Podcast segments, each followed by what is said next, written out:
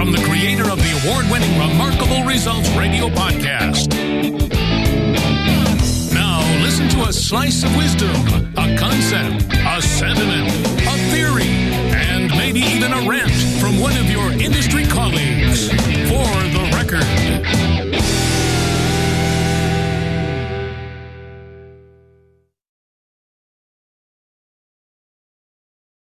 Hey, Carm Capriotto here, and in just a few seconds, Kirk Richardson from South Street Auto Care in Rochester, Michigan, brings his point of view on technician pay plans. As you know, there are so many ways to do business, and there is not just one tried and true perfect way. One of the beauties of being independent is the fact that you choose how you do business. So many episodes in the content library of the podcast help you see and discover the many different ways to lead a successful business. Glad to have you here.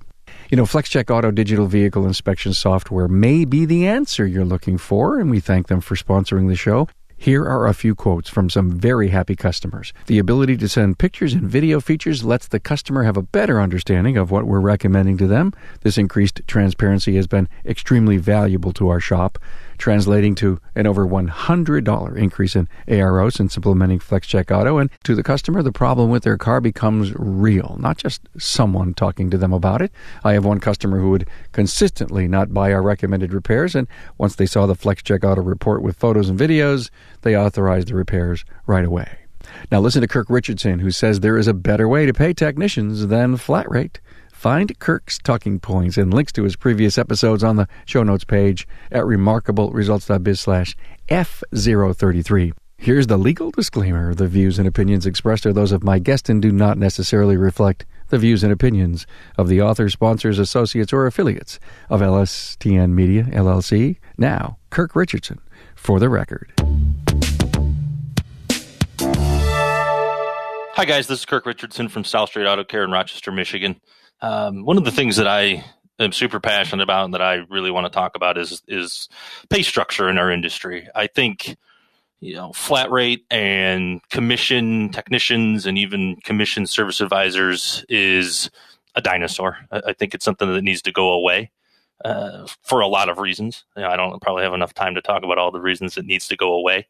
Um, you know, but I, I do want to sort of hit on a few points in this. Um, one of the one of the things um, that I think flat rate does it it, it really incentivizes a technician um, and even commission even it really incentivizes a technician to care about number one right and number one being themselves and you know I, I think when you when you're start to look at this from the technician's view um, they got mortgages to pay they got mouths to feed and when you know that's the responsibilities at home I, I think the the only thing that matters to them you know, when you work in a flat rate environment is the responsibilities at home. I think the, the, the business and the coworkers and, and the reality is a, a, a, small business, a small shop is just the people that work there, right? So when I say business, I mean coworkers. But in a flat rate world, a, a technician is incentivized to think about themselves and not their coworkers. And you know, the reality is, if I'm a flat rate technician or I'm a commission technician, what I have to do every day is sort of take my integrity and I sort of got to often like leave it in the car. And I and I got to leave it in the car because I got to I got to fight and I got to scrape and I got to claw and I got to make sure I'm doing everything I can to get my hours to, you know, support my family, my mortgage, those type of things, right? Um, and what that does, it really it it creates an island. So if I'm a technician and I got my two hoists, I look at the guy next to me and you know he has his two hoists. That guy's not my coworker. He's not my teammate. He's genuinely the guy who's taking food out of my kid's mouth. And and I don't know why in the world shop owners think this is a good strategy.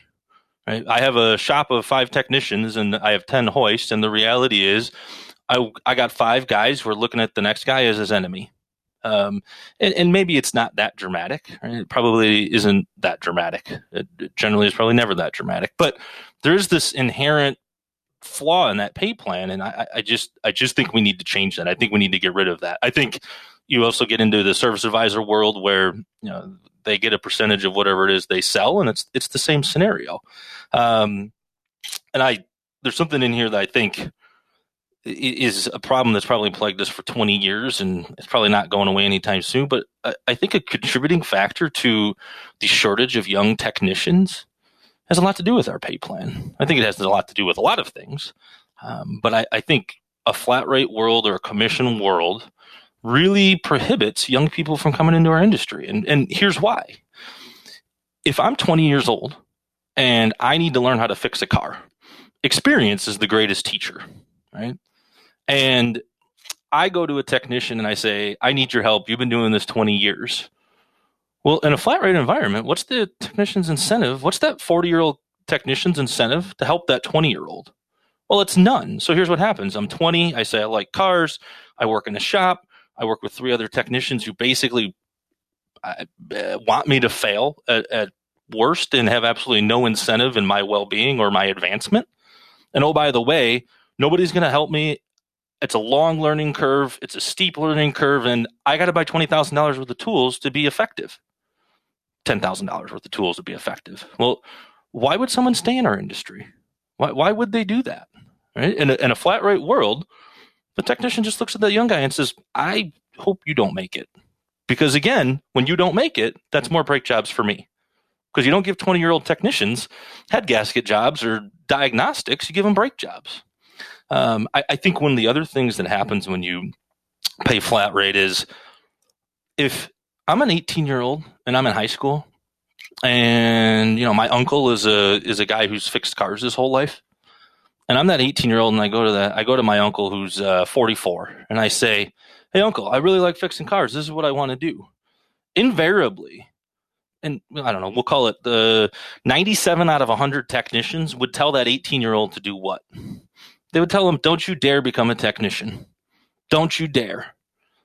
Yeah, and I think for a litany of reasons, and some of them just inherent in the the nature of a lot of technicians. I mean, I, I think there's a lot that contributes to that, but I certainly think a factor is um, you choose to be a technician. Every day you come to work, you have to fight and scrape and claw to get your paycheck, and the guy next to you, the people you work with, they're your enemy.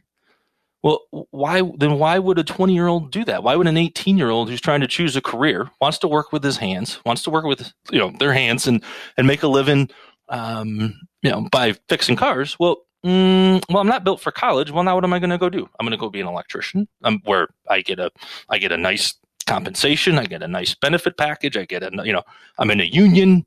Um, why would I not be a heating and cooling guy? Um, and furthermore, they run better hours, and there's all sorts of things, but an 18 year old goes and talks to a 44 year old technician who's been doing this 25 years. First words out of his mouth are, "Don't you dare." Well, the, yeah. I, so if I'm 19, I'm not coming to fix cars. The few people I know who who fix cars for a living are looking at me and saying, "Nah, mm nah, this is a bad gig. This is a bad gig." Well, yeah, whatever people there are who are willing to work with their hands, we're not going to get them and I know guys who do heating and cooling. I know guys who are electricians. I know guys who are master electricians. They don't look at 20 year olds and say, this is a terrible gig. They look at 20 year olds and go, yeah, you can make a decent living. You know, you got to take your lumps and, you know, learn some stuff, but eventually you can make a decent living doing this and you can provide for your family. Well, most technicians don't get to say that. You know, and like I said, there's a, there's a, there's a, a litany of reasons why we don't have young people in this industry, but I think pay plan is a, big contributor and it's this insidious in this insidious way right? We don't we don't necessarily see it we don't hear it but when you hear the technicians say that that's sort of what they're saying.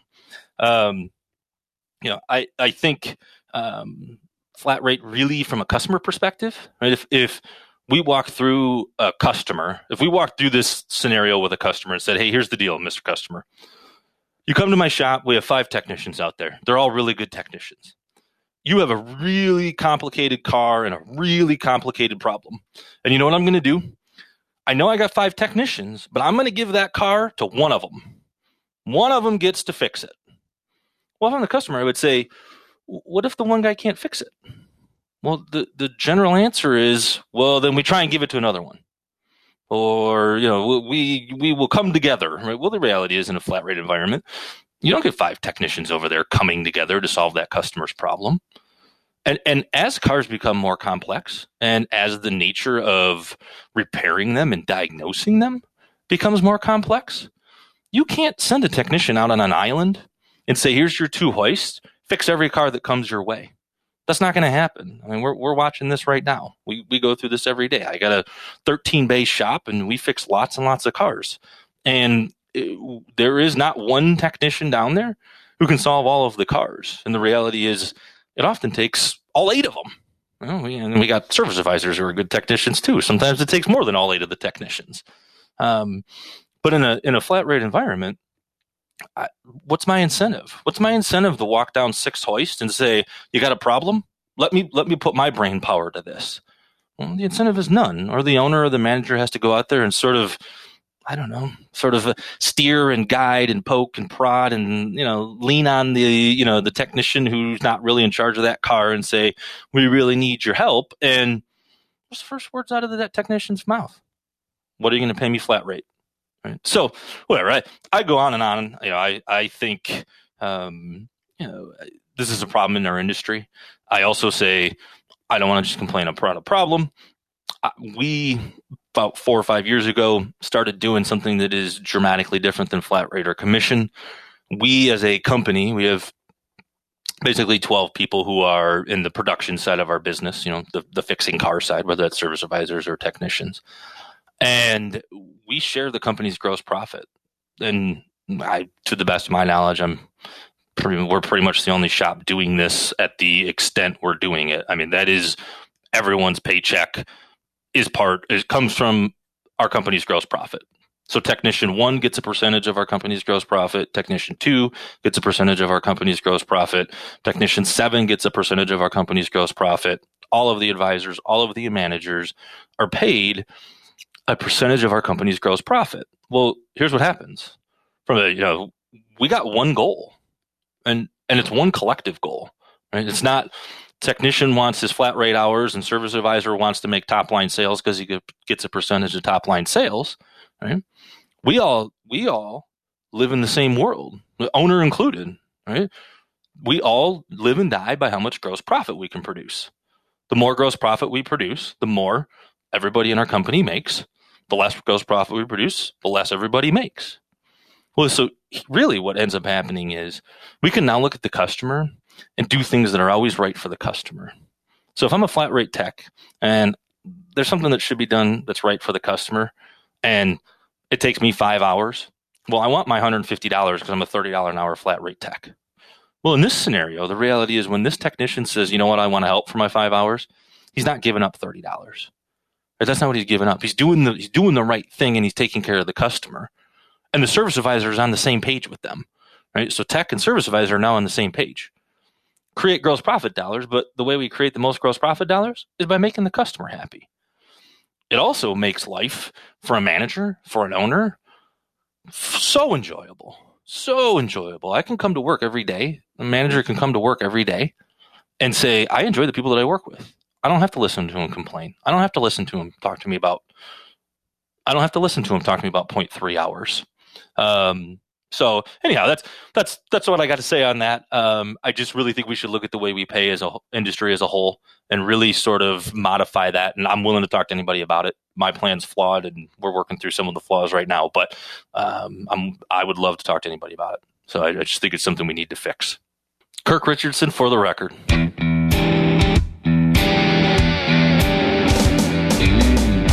For listening to For the Record from Remarkable Results Radio.